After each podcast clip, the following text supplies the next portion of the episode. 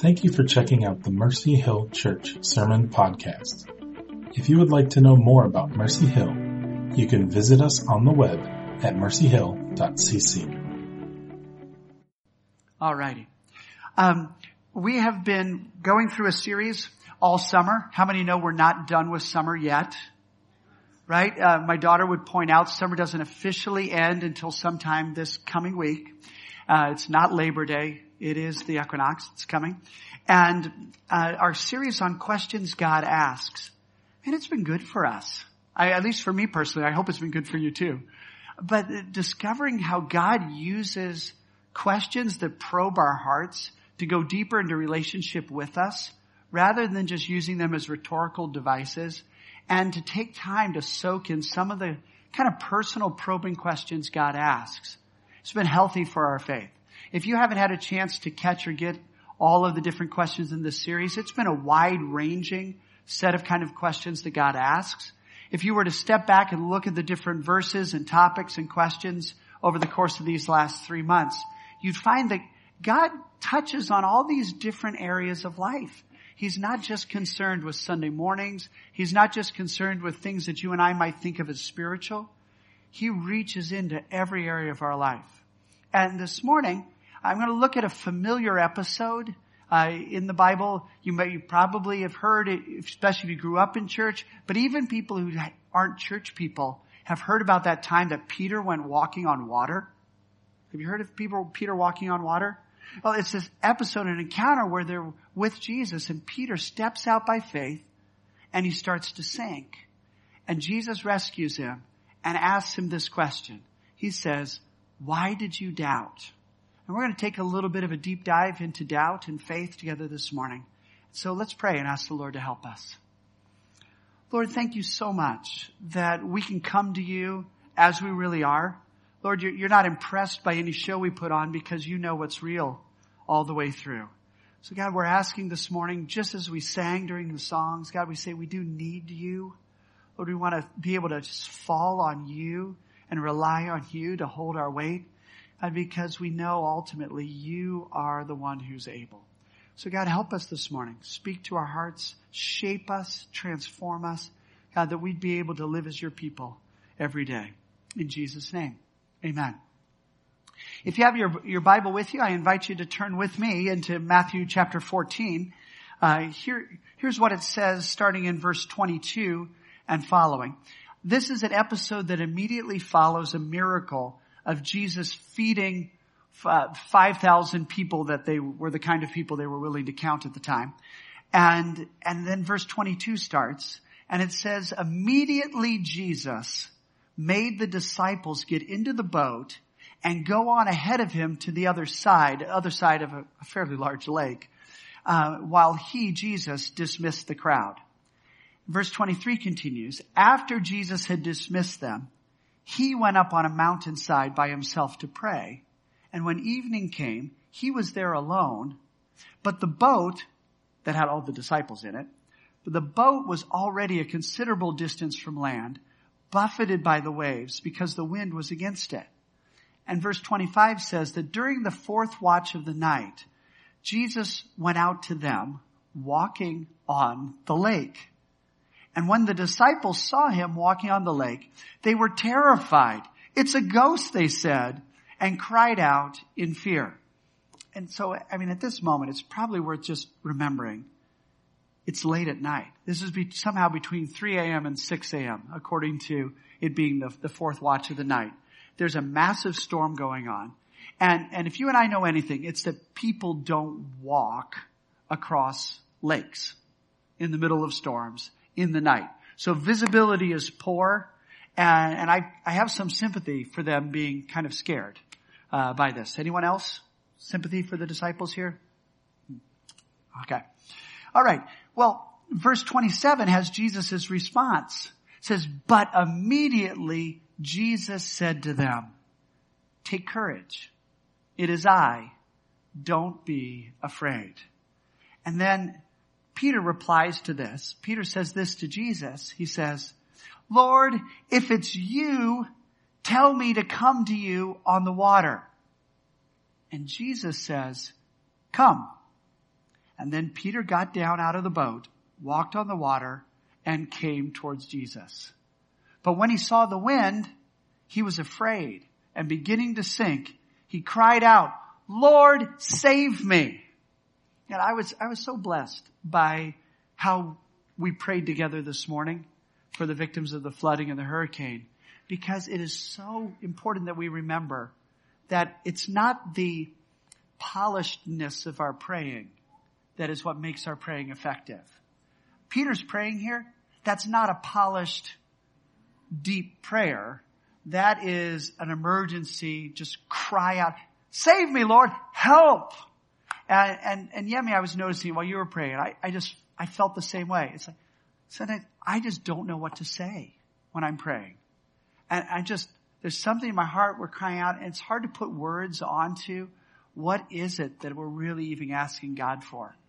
Because it seems like if we just say, help, help, help, help, help, help, help, it'll sound kind of redundant. But prayer doesn't work because we say it right. Prayer doesn't work because, you know, we've managed to get the right code words or keywords or phrase ourselves perfectly. Prayer works because of the one we're asking. And, and it says here, immediately Jesus reached out his hand and caught him. That was three immediatelys so far. I don't know if you noticed those. But it says immediately Jesus reached out his hand and caught him. And Jesus says this to Peter, "You of little faith, why did you doubt?" And then they got into the boat, and it says then the wind died down. And then those who were in the boat, who was in the boat? Help us out here. So it's the rest of those twelve disciples. So there were eleven guys who were still in the boat, plus Peter, plus Jesus. It says, then those who were in the boat worshipped him. Who did they worship? Yes. Yes. Not Peter, but Jesus. Right? They worshiped Jesus saying, it's open notes. What's it? What did they say? Truly you are the Son of God. There's a lot in this story. But we're going to focus on Jesus' question to Peter. Why did you doubt?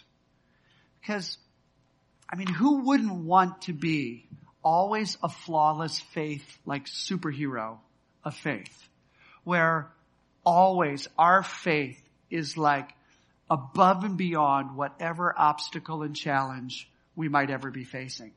I, I think that's kind of the way we wish we were. Uh, but in reality, our faith, mine and yours, it falls short of some of the challenges that we face. And sometimes we never even step out into an opportunity of faith. And sometimes when we do step out, we have the courage, we take this step, we find ourselves sinking and we're going under. And, and we're in the same kind of place as Peter. And so there's two fundamental things that I want you to go home with today and not just tuck away somewhere, you know, and say, oh, wasn't that nice? But really to be bedrock of how we follow Jesus together. And, and the first of these is this. These are such important, sorry, these are such important perspectives on faith and doubt. I just want to lay them out here as we get going. First is this. Jesus does not reject Peter in his doubt. Peter's doubt does not cause Jesus to turn away from him. Jesus does not reject Peter in his doubt. So to help you remember that, would you tell the person next to you, Jesus does not reject Peter because of his doubt?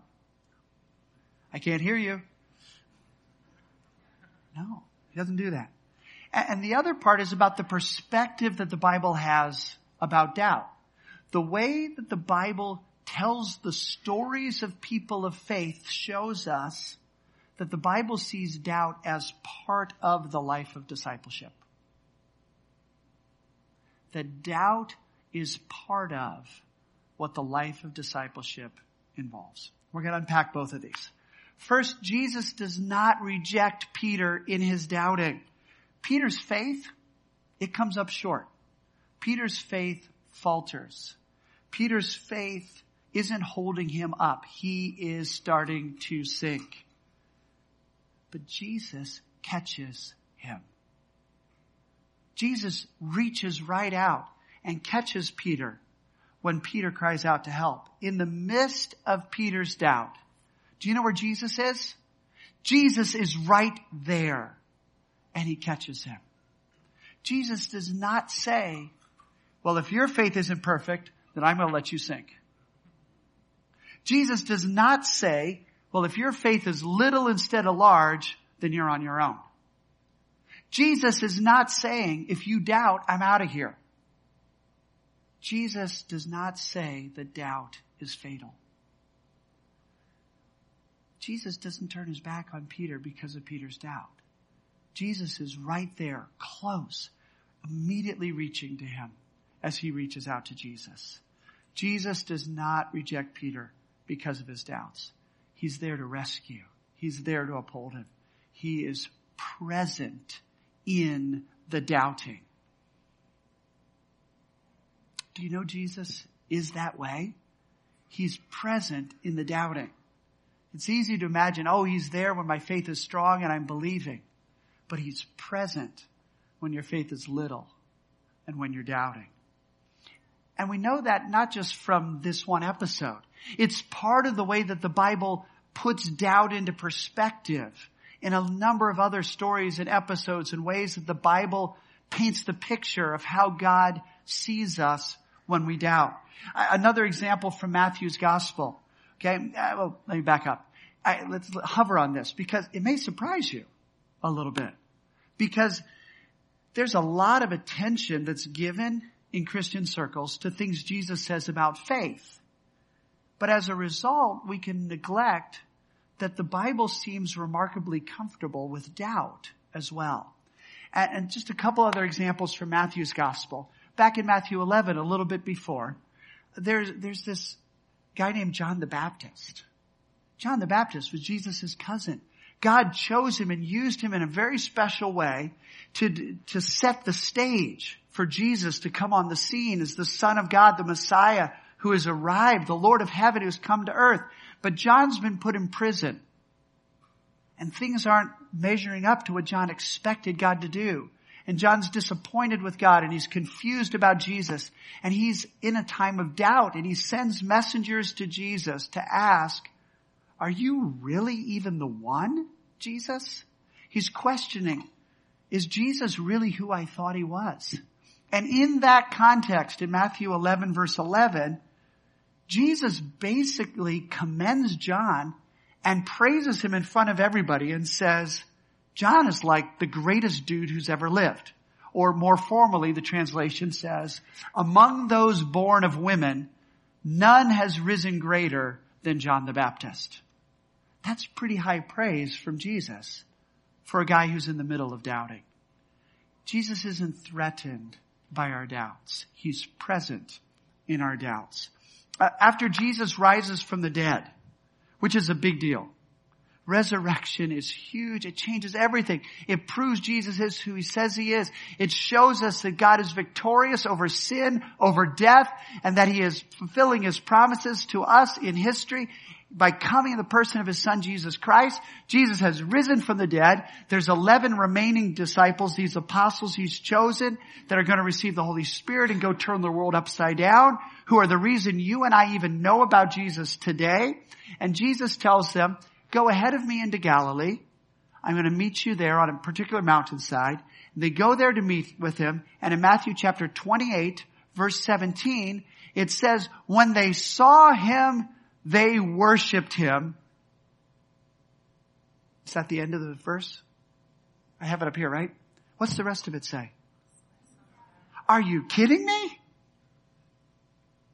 I mean, these, these are, I mean, these are the big eleven. These are the apostles themselves. And, and they're what? They're seeing the risen Jesus in person.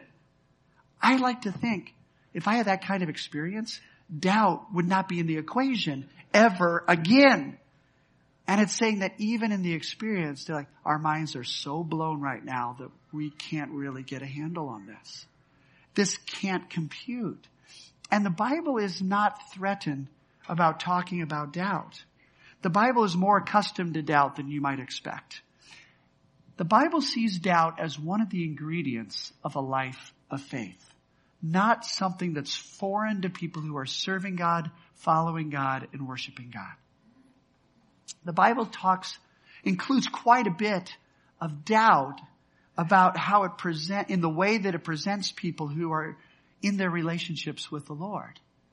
That's a large part of Psalms, Lamentations, the book of Job. There's whole sections of the Bible that are rich in this area. And so the author Philip Yancey says that, says this. He says, when I speak to college students, I challenge them to find a single argument against God in either the older agnostics or the newer agnostics. Those are um, anti-God authors and speakers like Bertrand Russell, well, uh, Voltaire himself, David Hume, older ones or newer ones like Dawkins and Hitchens and so on. A- and Yancey's challenge is, try to find me a modern or historical argument against God that is not already included in the Bible in books like Psalms, Job, Habakkuk, and Lamentations. It's a remarkable thing that God puts our best arguments against him in his own book as part of the lives of people who are wrestling and struggling with what does it mean to trust and obey the Lord. So let's, let's take a closer look at what is doubt, actually. Because we're throwing this word around, and, and most of us talk about doubt, well, kind of like we talk about having the flu, right? Because many times we talk about having the flu when it's not really a technically precise diagnosis of the actual virus, influenza. Does that make sense? I mean, we'll say, oh yeah, my son has the stomach flu again, and it doesn't actually mean that my son is infected with influenza. We're actually describing a set of symptoms, right? And you know those symptoms. We won't go into them. Uh, but they're unpleasant, uncomfortable for mom as well as for the son. And uh, we're describing a constellation of symptoms by calling it the flu rather than really talking about the cause. But if you go to the doctor, you want your doctor to be able to distinguish the difference between the causes, don't you? Because it makes a difference in how you treat it. And similarly, when we think about doubt, often we're, we're putting the word onto kind of a set of symptoms. We're describing what we experience, and, and we're not always taking a closer look at the cause ourselves. And so here's a pers- one perspective, one way of thinking about doubt that you might find helpful.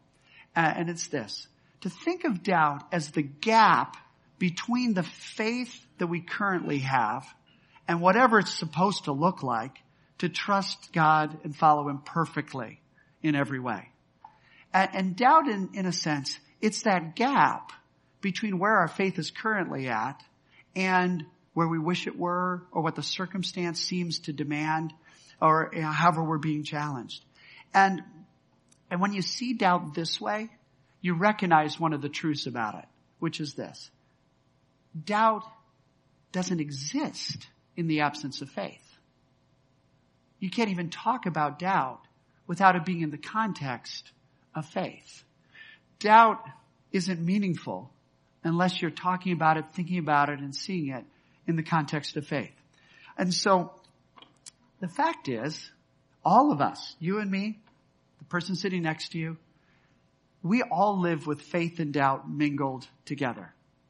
That's a reality, whether we're buying a used car or thinking about who we're going to marry. It's a, the same thing whether you're wondering what job to take, whether to have a child, or whether to get out of bed in the morning and try to face the day. Doubt and faith are mingled together as part of our daily existence. And you know what? None of us has the luxury of just being able to get life to push the pause button for us while we try to sort out our doubts and come to a place of like perfect certainty about everything that we wish we could know or have figured out before the pace of life just keeps overtaking us. For Peter here, in this situation, he's got to deal with doubt in real time. The wind and waves are going on right now. He can't just push the pause button and try to, you know, listen to a podcast on increasing your faith right now. He's in the middle of it right there and then.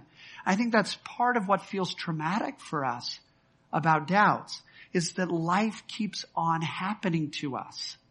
And we get more overwhelmed when we feel like our faith isn't up for whatever's going on, or like we're not prepared, or we can't keep up with it. And we're somehow forced, we're being forced by life to take a step we're not comfortable with, whether it's a leap forward or a step backwards. Somehow we just can't stand still because life keeps moving for us. And Jesus knows that. Jesus is right there in the midst of the storm. Jesus is right there when the wind is blowing, the waves are up and down, and, and Peter can't get back to the boat. But Jesus is right there for Peter. And so he asks Peter this question. Why, why did you doubt? Why did you doubt? And the text seems to say it's because he saw the wind and he was afraid. Sometimes the answer to why do we doubt isn't that complicated. I mean, let's take a closer look. Let's make it personal. What about you and me? Why do we doubt? Um, I, I just threw up here a kind of a sample list of some of the reasons I doubt. Uh, you may have things you can add to that list, or you may feel like certain ones of those aren't particular issues for you. But we doubt because of being disappointed when expectations we have aren't met. And we, we think, well, I don't know if I can believe or expect next time that it's going to work out the way that I hope. Um, our, our trust can get damaged by things that happen in life, and then we worry, we're afraid about what will happen in the future. Uh, some obstacles just seem too big. And you may feel like you find that there's some things that you can pray about with confidence, that you can rely on, and they don't worry you, but there's other things that keep you awake all night. And because the size of the obstacle just seems bigger than your faith. Um, sometimes we, we, sla- we discover doubt because we've never taken the time to think and the effort to think through the implications and issues of what it would really mean to believe and trust and have faith in something. And another area is where we, we just expect and demand an unrealistic amount of certainty. And um, I do want to mention, certainty is a poor substitute for faith. Please don't confuse the two. Certainty is a poor substitute for faith. All of these kinds of issues, other ones that you may experience and know, they challenge our faith. And when I, when I use the word faith, I'm talking about our trust in Jesus. All of these challenge my trust in Jesus. And so let's look at what was actually being shaken for Peter when he's out on the water. I mean, what was Peter doubting? Not just why, but what was it that he was doubting, right? Because Peter has already been living a life of faith. He left his career, his job, his fishing business, and he started following Jesus. He started out on a life of faith that was kind of an adventure for him because he thought Jesus is going to get rid of the Romans. There's all the promises to my people are coming. And he, you know, had an excitement, an idea of who Jesus really is. He's the Savior. He's the King. He's powerful. He's right here. He had the courage to say, if it's really you, tell me to come to you. And then there he is. He's out on the water. And the wind, well, the wind is so strong that you can see it. And that's a pretty intense storm. And he's afraid, and he starts to sink. And he cries out to Jesus, Lord, save me. So what is he doubting about? Well, apparently, his doubts are not about whether Jesus is real. He's no longer, he's not wondering if this is a ghost.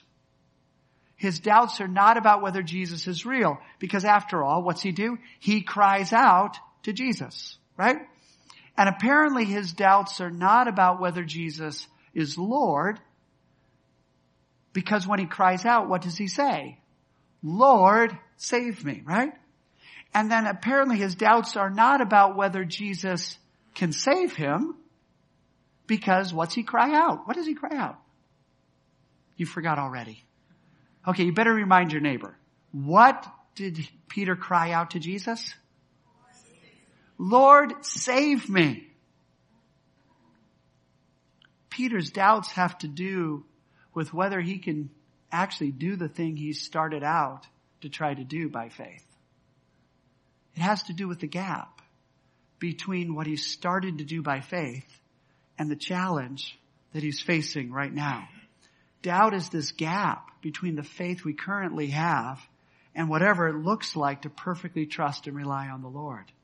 And many times, doubt appears precisely in the occasion, in the place and in the moment where we have stepped out into something that stretches our faith. At precisely the moment that we want our faith to show itself strong is where we discover the gap between the faith we have and the things that we are trying to respond to the Lord in and trust Him. Hear this. Doubt can only happen where faith is being practiced. There's eleven disciples who aren't struggling with doubt at all in this episode. They're not experiencing the doubt trouble that Peter had to deal with because they weren't in the situation that was testing their faith the same way that Peter's faith was being tested. Brothers and sisters, little faith is still real faith. Please don't despise someone's efforts of faith. For them it may be big, even if it doesn't seem very impressive to you. Doubt happens in the place where faith is needed. And doubt happens in the settings, in the situations where the faith that we have, it's being tested and it's being stretched. And a lot of doubt that we experience, well, it comes from what we feel rather than what we think or know, or rather than what we think we know. It comes from how it feels to us. And that's not something we can fix intellectually with more knowledge, because faith is not just intellectual certainty. It's trusting a person whose name is Jesus. And Jesus asks, why did you doubt? It's a relational question, not an intellectual knowledge question. It wasn't a, don't you know who I am? Peter said, Lord, save me. He knows Jesus is Lord and Savior. But Jesus' question is pulling him closer to a relationship of trust in the midst of a situation that's much too big for Peter to handle. And this doubt issue, this question, why did you doubt, can happen because doubt will confront us even when we're telling ourselves that we have no reason to be afraid. Even when we're telling ourselves we have no reason to worry. Even when we're telling ourselves that we can trust the Lord, we can find that that's really hard to do. Let me give you an example. Uh, next slide. Have you, have you ever seen the California Redwoods? Yeah, that's where we are. Uh, I got to take this picture a couple years ago. Uh, my family had been able to travel out to California during spring break, Sarah's birthday. I was on, I was on my way to Mongolia to teach, and so the family came along to California. We had a little vacation together. These redwoods, they're amazing. They are the world's tallest species of tree. I, getting up to three hundred feet is like not a big deal for a redwood. If you give it enough time and the right conditions, they grow three hundred feet plus. The tallest one is almost four hundred feet tall. It's in California. It's the tallest tree in the world. And they live a long time too. Like five hundred to seven hundred years is like typical and average for these trees if people aren't cutting them down. And they've documented ones that are over two thousand years old. And so I, when we were there, it was just this, it's like this, it was this awesome thing. Because you're standing on these trees and they seem like they go up forever. And some of them you're close to and you're like, wow, this tree was here when Jesus was walking around. And, and there's something about the forest that's amazing. And so while we were there, we, we didn't just walk around the trees on the ground. We had a chance to go up in the canopy and we went zip lining. And, and so this next slide, this is the view when you're up in the tree, like one hundred to one hundred fifty feet off the ground, and the wind is blowing, and the tree is moving. And I want to tell you, that is a long way down. And, and so, next slide, this is our daughter, Sarah. And she is having the time of her life, you guys. She is living it up, one hundred twenty some feet off the ground, Uh, you know, you start about one hundred fifty, the cable may sag down, you go down to one hundred ten, one hundred or so. And she is having a blast. Trust is not her issue. She's enjoying herself, right? You could say she's full of faith and not experiencing doubt. Um, now, here is my wife, Karen, her mother, um, who is having a much... Oh, next slide. Um, and... And you can see, and for the, us in the family, we know that particular expression. Um, and it means that she's having a much harder time than Sarah convincing her feelings to trust what her intellect is telling them. Because Karen has a fine degree of certainty about the load that the steel cables can handle. She is not questioning the strength of the connection of the cables to the trees or the harness or the cable that she has or the number of hooks that we've got on the cable. But nonetheless, as she's telling herself, I have no reason to be afraid, it's just not working out that well. She's got a pulse rate advertising to her that you are in danger. Her endocrine system is working overtime, right? And it's shouting out all the efforts of her rational mind. And the rest of her body is saying, no way am I stepping off this platform one hundred fifty feet off the ground. I have just become a tree hugger. And meanwhile, Sarah's having a blast. And Karen is able to watch Sarah having a blast. But her feelings are still her feelings. And she, Sarah and her mom have the exact same information. Well, I mean, Karen is, Karen is probably better able to calculate what nine point eight meters per second squared equates to when you start at, uh, you know, fifty meters off the ground. But it, listen, it's not an information issue. It's a faith issue. And I know Karen. She can handle a challenge. It's not that Karen can't handle a challenge. I have been with this lady places where I see and I know she is one of the braver people I've had the privilege of getting to know. I mean, I've been with her. I've seen her over one hundred feet underwater, scuba diving. But somehow being one hundred feet in the air is different. You know, I've seen her pack up her family and take her small kids into Africa with the knowledge of infectious disease that she has and trust God as we've had our kids playing in the mud and doing things that intellectually she knows are not a good idea. I've seen her commit them to the Lord and trust God with things that are hard to trust. And he, here's the reality. One person's hot sauce may seem mild for you, but it may be hot for them. And let's not be too quick to judge people who are struggling in their faith, even if that person is yourself. Because each of us, we have areas of strength and areas where it's harder. And you may say, I believe Jesus and I feel like I'm a mature Christian in this area, this area, this area. And something else can come in your life from another way. And you just feel like it's leveled you and you're sinking down underwater. It doesn't mean your faith isn't real. It doesn't mean Jesus isn't there. It means that there, the doubt comes in a variety of shapes and forms. And Jesus is working in our lives to enable us to trust him in more areas than we've ever known we've had to in the past.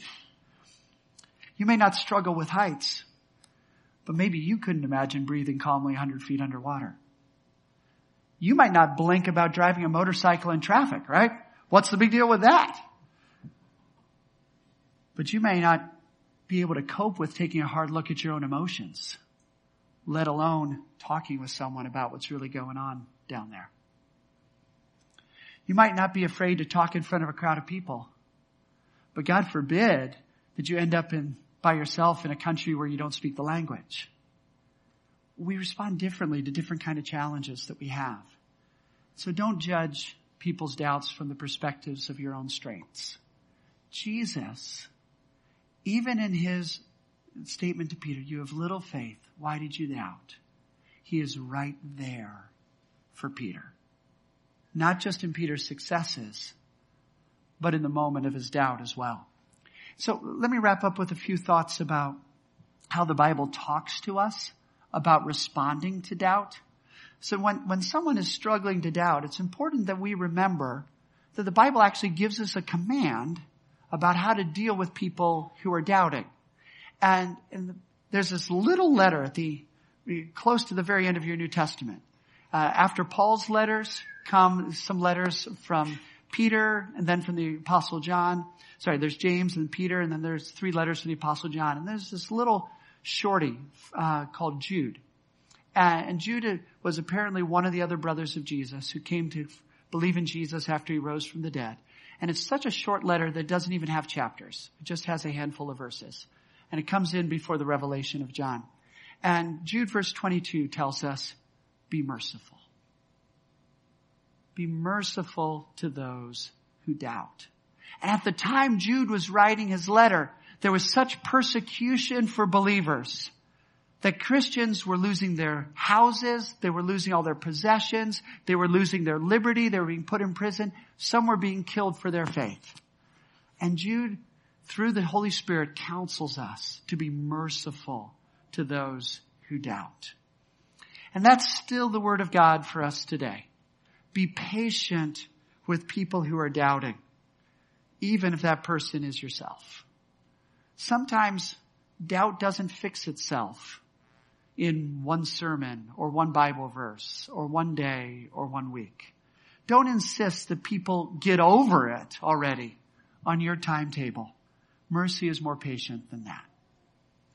So let me suggest to you some do's and don'ts for dealing with doubts. Was that a good preacher stringing of D's together? Kind of get a little do's and don'ts for dealing with doubt. Come on. Yep. Yep. Enjoy that. Okay. Um, the first do is be real about it. Acknowledge the reality of doubt. Don't try to deny the presence of doubt. It's not like you're going to fool the Lord. Uh, just be honest with them, about them, with yourself and with the Lord. There's something about the way Jesus asks the question to Peter that we can't really pick up in the English.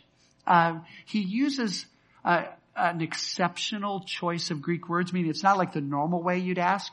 Um, in, his question implies, what were you doubting for rather than what were you doubting from?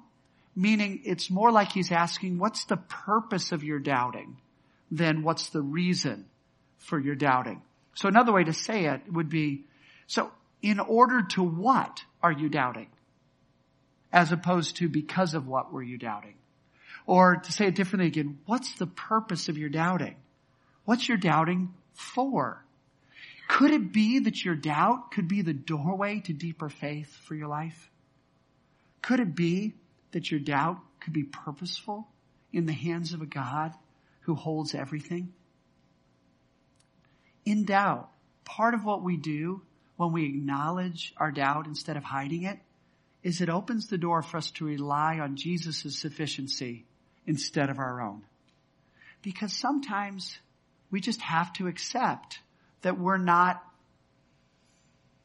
we're not whatever enough, you know, that we're not strong enough, that we're not fast enough, that we're not smart enough, that we're not skilled enough, that we're not attractive enough, and accept our own failings and limitations, even when they're the failings and limitations of our faith, and trust and rest our weight on Jesus' outstretched arm.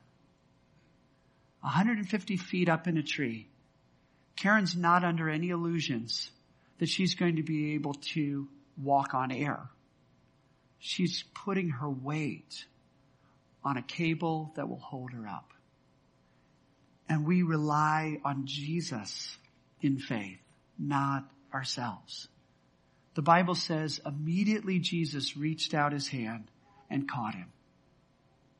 Do you ever, do you ever pause to think, how did we get the amount of detail in this account in our Bible that we have? How do we know that Jesus said to Peter, you have little faith, why did you doubt? I mean, because there's this big storm that's still going on. It's not like it's easy to hear conversations some distance away from a rowboat, a little sailboat in the storm. I think there's a good likelihood that we know what Jesus said to Peter because Peter told people himself. Because he wasn't ashamed that Jesus said, why did you doubt? Because he knew Jesus was the one who also caught him. Does that make sense to you? Here's another do. To do what Peter did. Keep on reaching to Jesus. In the place of doubt, keep reaching towards Jesus. Cry out to Jesus, because Jesus doesn't think that doubt equals unbelief. Jesus doesn't equate doubt and denial. When he says, you have little faith, it's a pretty accurate description of most of us. But don't confuse that with having no faith at all. Because faith, faith is not the end. Faith is not the goal. Jesus is. Our goal isn't to have faith. Our goal is Jesus. And faith is how we reach towards him. So keep on living. Do keep on living according to the faith that you do have. Keep living according to what you believe about Jesus. Keep reaching towards him. Keep calling out to him. Lord, save me. It's a simple prayer. And Jesus is right there. And as you keep walking in the faith that you do have, do it together. Do go ahead and get in the boat with a bunch of other people who are doing their best to follow Jesus with the faith that they have also. Here's a couple of don'ts. Don't trust your doubts more than your faith. Don't give your doubt more authority or certainty than it deserves. Be just as critical of the basis of your doubts as you claim to be in questioning faith. If you're going to doubt, doubt your doubts too. And and lastly here, just, just in passing, uh, but I encourage you to, to press into this one and ask God prayerfully to, to help you with it. Don't use doubt as a smokescreen to justify continuing in sin. When you know that God wants something different for your life, don't let your doubts, as real as they are, become your excuses for holding on to sin that you know God wants you to turn away from. And don't use your doubts as excuses for not doing the things that you know he's called you to. We live lives where faith and doubt are mingled together. Don't let your doubts become the excuses not to live in the faith that you have. Honor God with your body, even though when you're not sure about everything, even when you have trouble, you know, trusting him and following him maybe in every area that you might feel stretched in. Don't use doubt as a smokescreen to excuse sin that you want to hold on to.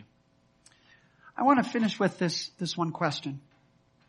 Why is this story about Peter in our Bible? Why is it in there? Peter doesn't come out looking like a, a huge success. Why is this story in the Bible? I suggest it's because it's not really about Peter. It's not in here to make Peter look good. It's not in here to make Peter look bad. It's not really about Peter fundamentally. It's about Jesus. And that's why it's here. It's a real, authentic story. It's primarily about Jesus, more than being about Peter. And it's in here so that we, like all the guys there in that boat, could worship him, saying, truly you are the Son of God. It's in here to help us see that regardless of whether we have a lot of faith or just a little, Jesus is still enough. It's in here showing us that whether our faith is faultless or full of flaws, Jesus himself is still everything we need. This story, it's here, it's showing us that doubt isn't the thing that keeps us from Jesus. But Jesus will reach out and catch us when we cry out to him. And it's in here to show us that our focus shouldn't be on our faith, whether we feel like we have a lot or a little, or whether it's good faith or bad faith. However we see our own faith, our focus isn't supposed to be on our faith. This story is here to show us our focus should be on Jesus himself, the one who truly is the Son of God. I'd like to invite us to pray, to turn our attention, our hearts towards Jesus, not to focus even on our own faith, but to the one who holds us. And that also, that's what communion does for us as we share communion most weeks here together. It turns our attention off of our faith or what we do through our faith, and turns our eyes and our minds to Jesus. Let's pray.